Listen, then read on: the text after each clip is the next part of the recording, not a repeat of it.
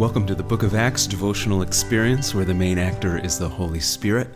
It's Monday, July 26, and this is Greg DeMay. I serve as lead pastor at Elmhurst CRC. I'm going to read from Acts chapter 8, verses 26 to 29. Now, an angel of the Lord said to Philip, Go south to the road, the desert road that goes down from Jerusalem to Gaza. So Philip started out, and on his way, he met an Ethiopian eunuch, an important official in charge of the treasury of Kandake, which means Queen of the Ethiopians. This man had gone to Jerusalem to worship, and on his way home was sitting in his chariot reading the book of Isaiah the prophet. And the Spirit told Philip, Go to that chariot and stay near it.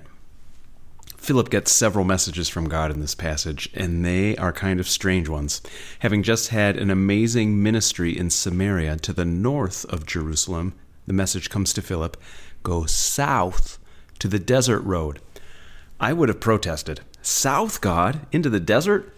Nothing's there. Nobody's there. Can I go back to Samaria where all the Holy Spirit fire and action is? But lo and behold, there is somebody else traveling on that desert road, a surprising somebody, an Ethiopian man, a government guy, a eunuch. And Philip gets a second message go to that chariot and stay near it. This is how the Holy Spirit often works, sending messages for us to do little things that call forth our obedience. Notice that Philip doesn't know what the end result is going to be. He doesn't know the outcome. The Spirit just gives him one little step, in obedience, Philip makes himself available. A few years back, Elmhurst CRC did a study of a book called The 10 Second Rule.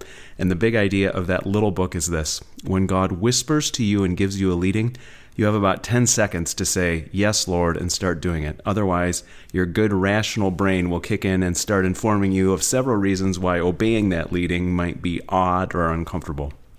Philip said yes without knowing the outcomes, and God is going to do something significant. But that's for the rest of this week. It's likely that the Holy Spirit will whisper to you, to each of us today, God still speaks and he wants us to be available in his kingdom. So let's say yes, preferably in 10 seconds or less. Let's pray together. Holy Spirit, Spirit of the Lord Jesus, we want to courageously and expectantly, like Philip, say yes to you. So send us your love and send us your power and send us your grace. Amen.